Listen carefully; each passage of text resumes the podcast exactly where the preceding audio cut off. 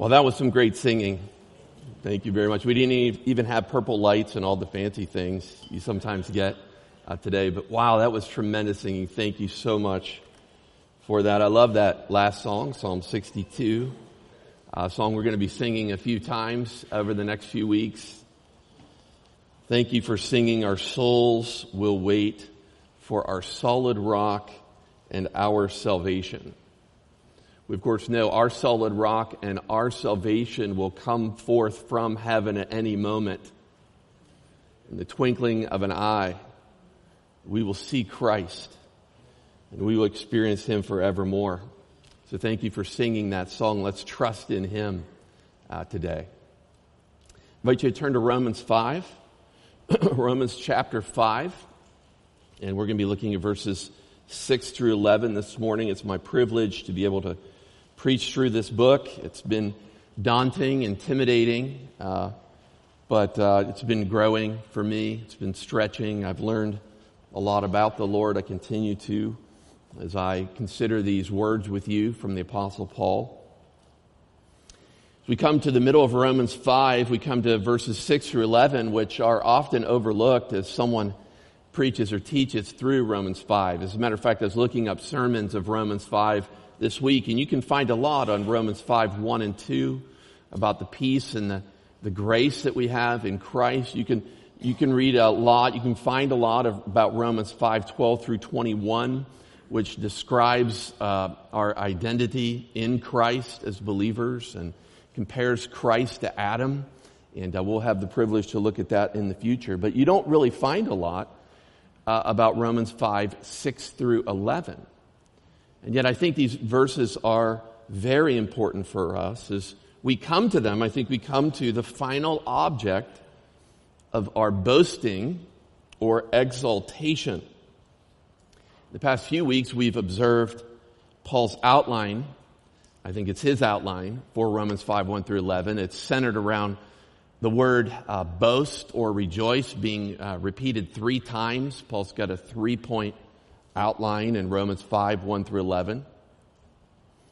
First, we learned uh, several weeks ago that because we have peace and grace in Jesus Christ, we hope, number one, in the glory of God. We rejoice or boast in the glory of God.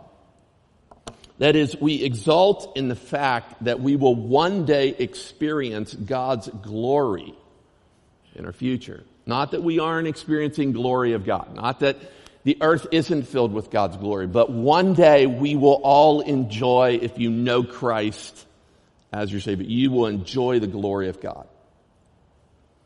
It's like the little boy that has been given enough from his parents, many good gifts from his parents in the past that he knows that Christmas won't disappoint him.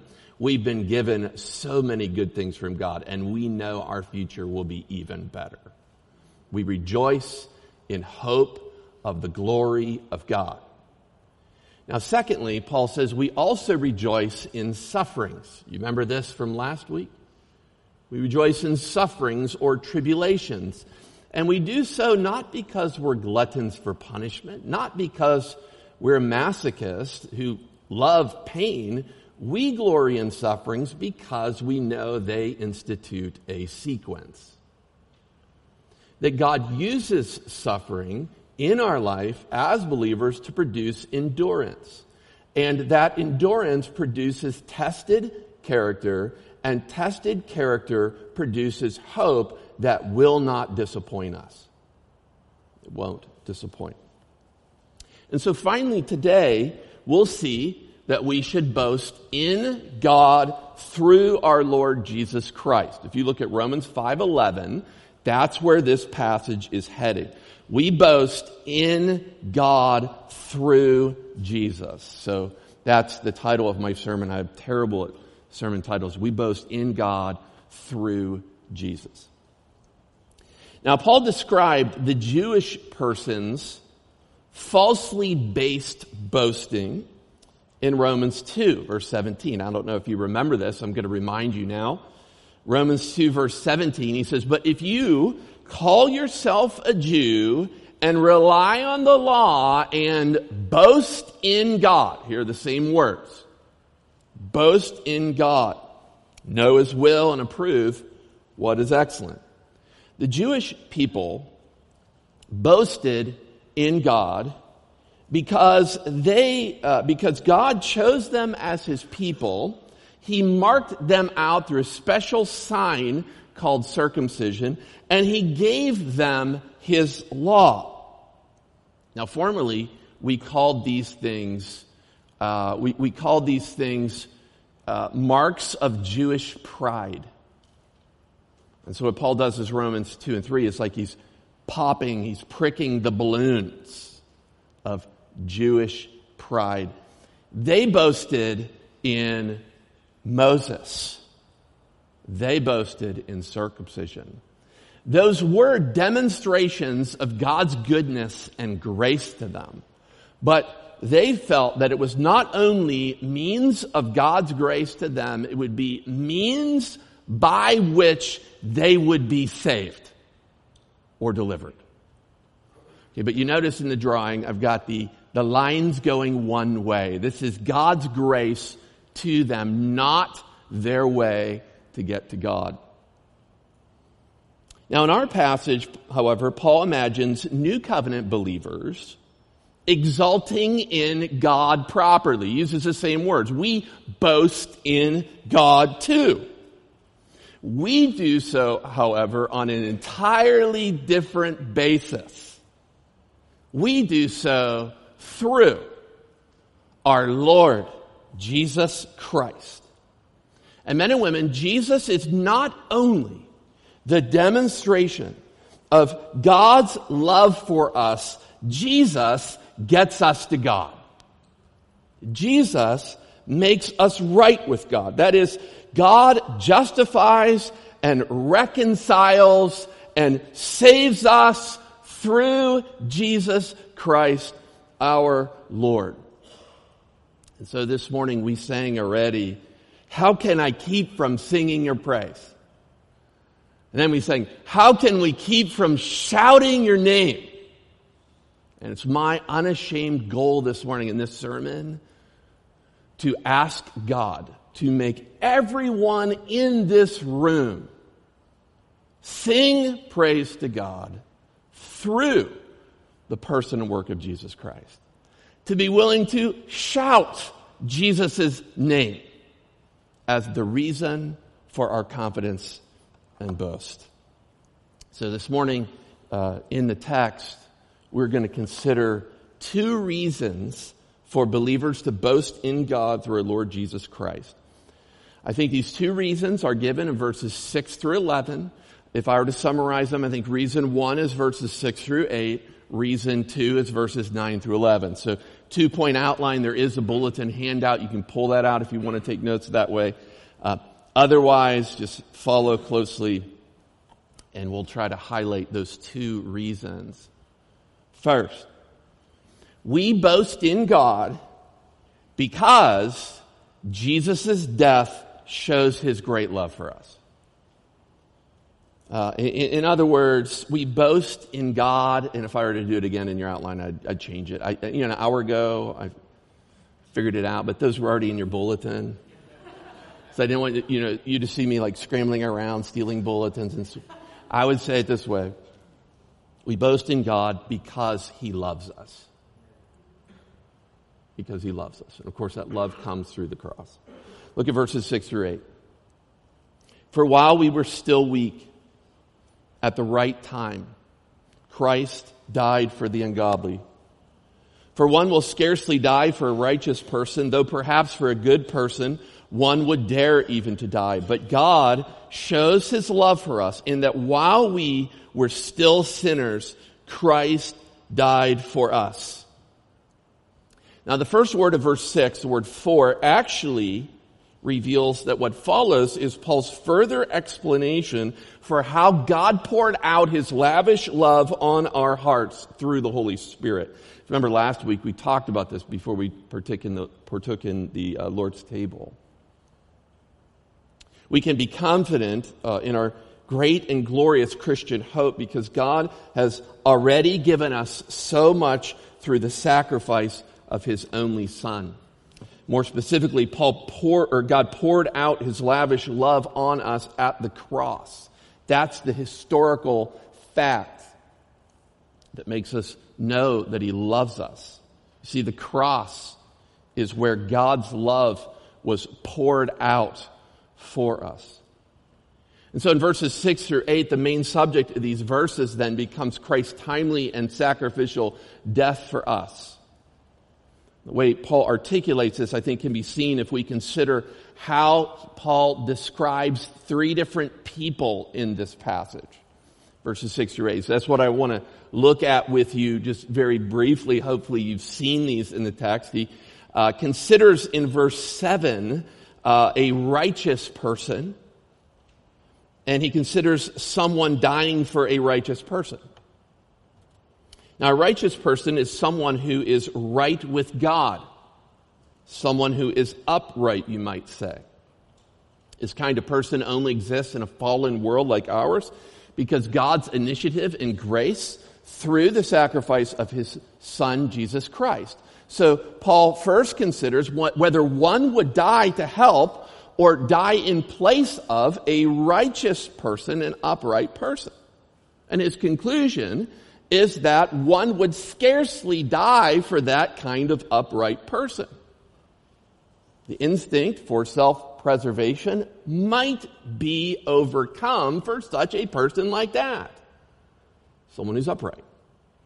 He then goes to a second type of person. It's a good person. A good person in the middle of verse 7 as well, near the end even of verse 7. He considers dying for a good person.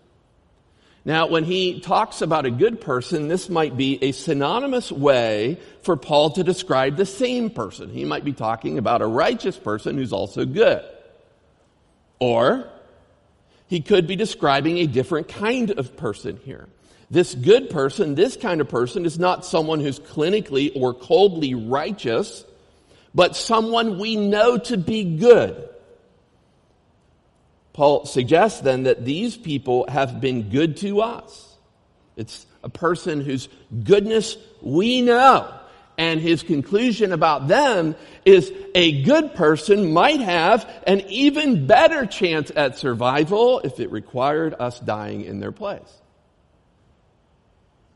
This good person, some people believe, would be a patron or benefactor who uh, delivered the Romans delivered certain of them in the past. He, he purchased them and helped them and, and provided for them. And so it's not just this, you know, clinically upright person who, yeah, sure, that's the sort of person maybe we should die for, but now it's someone we know is good. He's been good to us. And that person, maybe, just maybe, someone would be willing to die. But the main subject of these verses um, is not necessarily to describe that. Around that and framing that is a contrast with the condition of fallen sinners when Jesus died for them. Now, if you're looking in the text, Paul actually uses three words to describe them, I mean us, when we were sinners. He says, when we were still weak, First way describes us at the time of Christ's death is we were still weak. This is the opposite of God, who often in scripture is described as being powerful. The word weak here, though, is the, the, the, the, word that the Bible often uses to speak of both physical and or spiritual weaknesses and diseases and limitations and powerlessness. Okay, so Jesus died for us while we were still very physically and spiritually weak. Second description of us is we were the ungodly. Jesus died for us when he died for the ungodly. Again, this is the opposite of God. God is powerful. We are weak. God is God. We were ungodly. Very much not like him. We were everything that he is not. And with these first two descriptions of the fallen condition of man, I think he's emphasizing the huge chasm. God, power, God, God, us, weak, us, ungodly. Then he describes us again. He says, We were still sinners.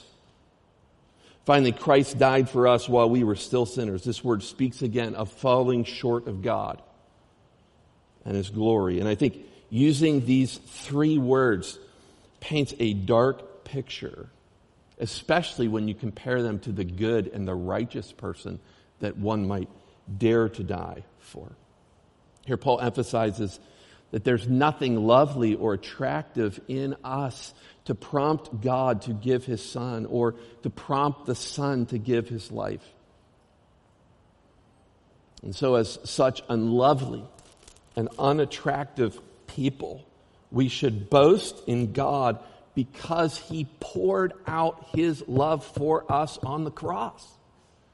So that's why you should be willing to sing when we gather together and worship. I know some of you, you, feel like you don't have a good voice. I get it. I don't either, okay? That's why we should be willing to sing. We should boast in God no matter how it sounds. We should boast in God because He poured out His love for us on the cross. He gave His only Son on the cross. So, sing. Or as we sang earlier, sh- so shout. Right now, maybe not here. Shout, how can I keep from shouting his name? Some of you sang that today. Many of you sang that today. Is that your attitude about boasting in God as you go throughout the week? And around others, are you asking yourself, man, how, I don't know how I made it through today? I really felt compelled to shout, God, Christ. I think these are good questions to ask ourselves and to make sure we're not hypocritical. Paul gives us a good reason to boast in God through our Lord Jesus Christ. It's first because he loves us. Because he loves us. But back to the text. The second reason we boast in God is because we are not only justified and reconciled through Jesus, we also will be saved by him. And this is again where the, you know, the uh, early morning uh, way of saying, because he, he will save us. It's just a simpler outline. Would have been better. But anyway, next time, 17 years from now, when I preach Romans again here, two reasons why you should boast in God through our Lord Jesus Christ. Number one, because he loves us. And number two, because he will save us. He will save us. I think that's the point of this passage. This is where it's going. And so uh, the way uh, verses 9 through 11 are uh, unfold involve uh, kind of two arguments and a summary, but let's look at them. Let's look at verses 9 through 11 read through them together. I'll read it out loud. Verse 9, since therefore we have now been justified by his blood, much more shall we be saved by him from the wrath of God. For if while we were enemies, we were reconciled to God by the death of his son, much more, now that we are reconciled, shall we be saved by his life. More than that, we also rejoice or boast in God through our Lord Jesus Christ, through whom we have now received reconciliation. Okay, so the way this, this, these three verses unfold are, it's, it's like this. Paul has two greater to lesser arguments in verses 9 and 10. He goes from justification to salvation. Then he goes from reconciliation to salvation to emphasize salvation. And then he gives a final summary in verse 11 which makes Paul's second reason for believers to exalt in God through Jesus even more clear. I think the best way to begin studying verses 9 through 11 is to consider the salvation words that Paul uses in this passage. Okay, so there's a place in your notes where you can write down the words and we'll briefly describe them and then we'll talk about what Paul does with those words. Okay? The first word mentioned here is justified. The verb justified in verse 9 portrays a concept we've considered several times already in Romans. Human beings stand in the right or are made right with God only if they believe in the gospel of Jesus Christ to be saved. Romans 1, 16 made that very clear. Human beings are made right with God only if they will believe in the gospel of Jesus Christ. People are not upright or righteous on their own. They can only be righteous, justified, through God's saving righteousness, which is found in Jesus. This makes God both just and the justifier of those who believe in Jesus. He's the one who make people justified. And so what we've seen in Romans so far is we have righteousness that comes from God through Jesus Christ. And but then in uh, Romans 5 and verse 9, I think he reminds us that God has done this for us by or through Jesus' blood. Okay, so not to go over that quickly. The point here is his shed blood, Jesus' shed blood is not only the cost of us being made right with God, it's the instrument of our being made right with God. That's what justification took. Nothing less would satisfy. The only way someone is made right with God is through the blood of Jesus Christ. Okay.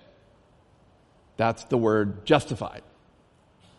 Now the word reconciled, verse 10, a new word for us in Romans and a word that Paul doesn't use very often. Here, 2 Corinthians 5 some of the main places he uses this. At the beginning of verse 10, Paul describes another salvation blessing, salvation word that believers have in Jesus. He describes the word blessing or the word reconciled twice in verse 10, and then he uses a noun form of it in verse 11. He's talking here about a very important salvation word. Now, he says we've been reconciled when we were enemies. Paul's description of us as enemies, I think, helps us understand a little bit more what the term reconciled means. This word reconciled was also used, uh, or often used, in descriptions of disharmony in interpersonal relationships. So if you think of the word reconciled, you should think of relationships and disharmony. Okay, one of the times this, this rare word is used is in 1 Corinthians 7, verse 11, when it talks about a wife who divorces her husband. See, there's a relationship he's talking about, a wife and a husband, and, and it gives her a few options. And one is she could be reconciled. And so this word means to be brought back together with someone. To be brought back together with someone. It's a relationship word. There's disharmony, the relationship is broken. What they need is to be reconciled. They need peace to be reestablished through Christ.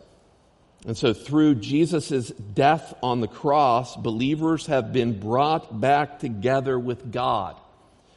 God takes the initiative for reconciliation. And it's entirely through His provision in Jesus that we are now friends with God instead of being hostile toward Him as enemies. I mean, we sang this this morning. Once your enemy, now seated at your table. Jesus, thank you. An amazing thing. An amazing thing. Once I was the enemy of God. But through the cross, I've been reconciled. So now I'm friend with God. Friend with God. Now, one other word is used here, salvation word is used, and it's used twice at the end of verse 9 and at the end of verse 10, and it's the word saved. Now, this word is different than the other two in one important way. Okay, it's, it's, it's the same in that it's passive. Uh, all three of these are passive, meaning this is something God does for believers. But the way it's different is the word saved in this text is future. Future. Will be saved versus you have been justified, made right with God. You have been reconciled. Then he says, you will be saved. Now, the scriptures do speak of salvation as something that can be passed. We can say, I think, rightly so, and there's some controversy about this, but I think we can say we are saved or we have been saved. Yet this passage highlights something different.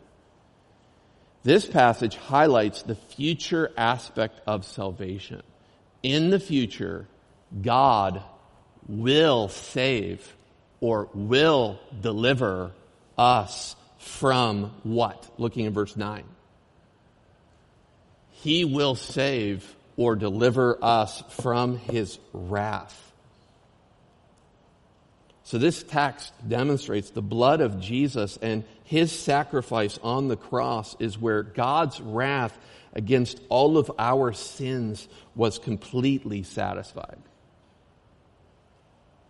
Justice was achieved at the cross so that God can show us the grace of delivering us completely one day from the consequences of our sin and the wrath of God. I want to say a few more things about these three words that we've looked at here today.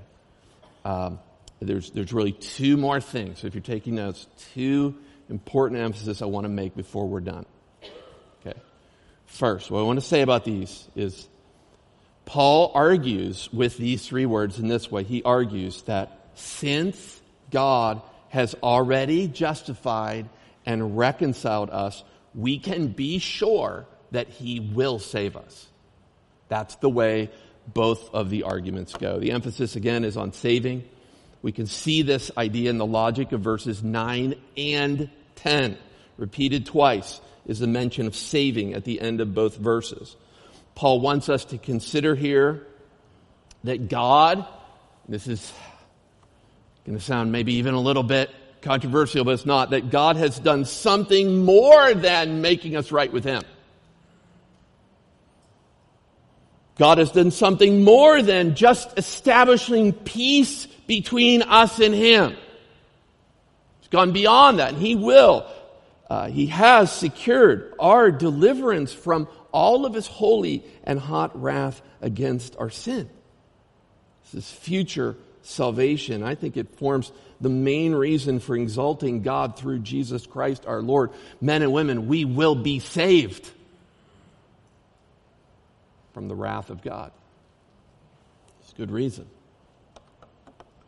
The second large thing I want to say about these three, though, is that these three salvation words, in my opinion, justified, reconciled, saved, all come to us in this passage by or through Jesus. In other words, our union with Jesus is the greater and broader reason why these blessings are ours. Matter of fact, all throughout Romans 5, you have this idea, this teaching of the union with Christ. Because you're looking verse 1, therefore, since we've been justified by faith, we have peace with God. How? Through our Lord Jesus Christ. You Look at verse 2. Through whom we also have access into this grace wherein we stand.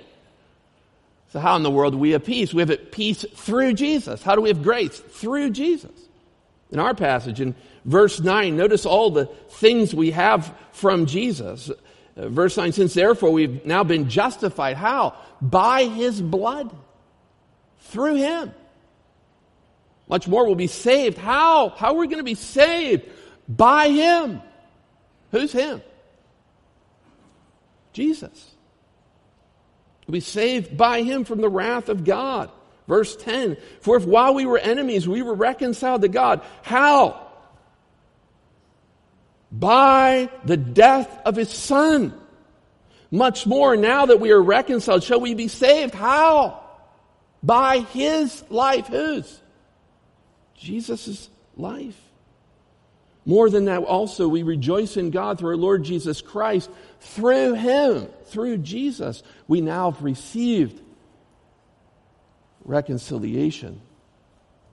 I think the point I would make is all of these saving realities that we have saved, justified, reconciled are all t- ours together in Jesus Christ because we're at union with Him uh, way of drawing this. I just took a few of my favorite salvation words throughout Paul's letters, and three of them are found in this passage saved, justified, reconciled. But boy, there are others you could, words you could use to describe what happens to believers because of their union with Jesus Christ. I think union with Christ is the bigger concept because we're in Him.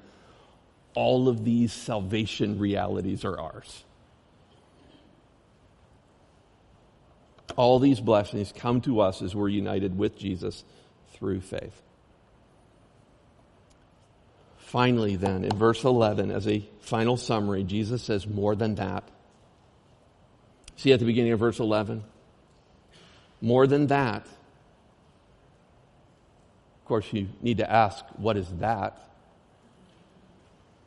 I think it's more than boasting in hope of the glory of God. More than that more than boasting in suffering. More than that. We boast in God through our Lord Jesus Christ. We do so, as the text closes, because now we have fully received the reconciliation through Jesus. We've received the object of God's peacemaking process the object was he wanted us to experience complete well being and peace with him. We get this through Jesus Christ our Lord. As we close, men and women, as I said, this is not a text that you're going to find in the you know, most downloaded sermon texts across the internet. Yet, we must be people who boast about God. Our boast is God. Think about it. It's not anything else. It's not our pulpit, not our sermons, not our theology or grasp of theology. We don't boast in our worship. Our boast is not in our community that God's established here. We do not boast in our worship or our philosophy. Our boast is God, what He's done. And we can only boast in Him properly through means of Jesus. We can't boast in God because of our works.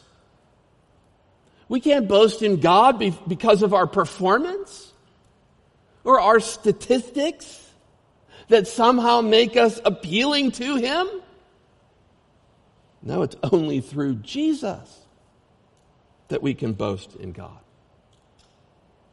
Through Jesus. God not only loves us, He makes us right with Him.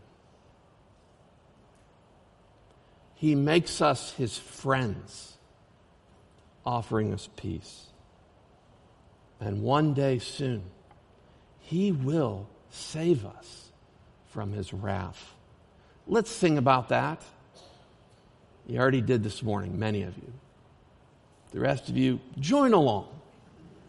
Join in. Try it. Sing about that. And then for my brothers and sisters, here's what I said. Let's, let's, as we go throughout the week, let's shout about that. These other things we boast in, they, they seem really complex, right? We, we rejoice in hope of the glory of God. Yeah, I got Pastor Brent's notes here. I think I know what all those words mean. We rejoice in sufferings. Well, that's strange. What, what Pastor Brent say about that? Oh, okay, now I know why we can rejoice. This one's so simple. We boast in God through our Lord Jesus Christ. I hope that's true of us, Colonial. Throughout the course of the week, we, we, we, we have to ask the question how can I stop from shouting His name? May God do that work in our hearts so that we're not singing these songs hypocritically, but we're asking questions that are true of us. Let's pray together and ask God to do that in us. Father, I thank you for our union with Jesus Christ and all of the blessings that are ours through him. So I pray with some of my brothers and sisters here today, we want to stop and give you praise through this corporate prayer for justifying us, for reconciling us, and for our confidence that one day soon you will deliver us. We offer praise to you for that. For others in the room, perhaps, perhaps, there would be no reason for them to sing. There would be no reason for them to shout praise to God through Christ because they've never believed in the name of Jesus. Pray, Father, in this quiet moment that they would do that. And if you're here today and you do not know Jesus, if you've never believed in him, to be delivered one day from your sin, won't you do that now? Won't you in this moment say, God, I know you sent your son to die on the cross for my sins. You would say, I believe in Jesus, crucified and risen again for my sin. Won't you believe that today? So that you can be delivered from God's wrath. Dear Father, we thank you for the privilege of thinking through Romans 5. I pray that you would do a deeper work in our hearts. We can become very traditional, even as Baptists, and we can sing the same songs. We can sit in the same places. We can do the same things and yet grow cold to boasting in God through Jesus Christ. Lord, help us to see that we have but just seconds life left in this world we have just but a few moments left to boast in you. Lord, give us the grace to do that, we pray. In Jesus' name, amen.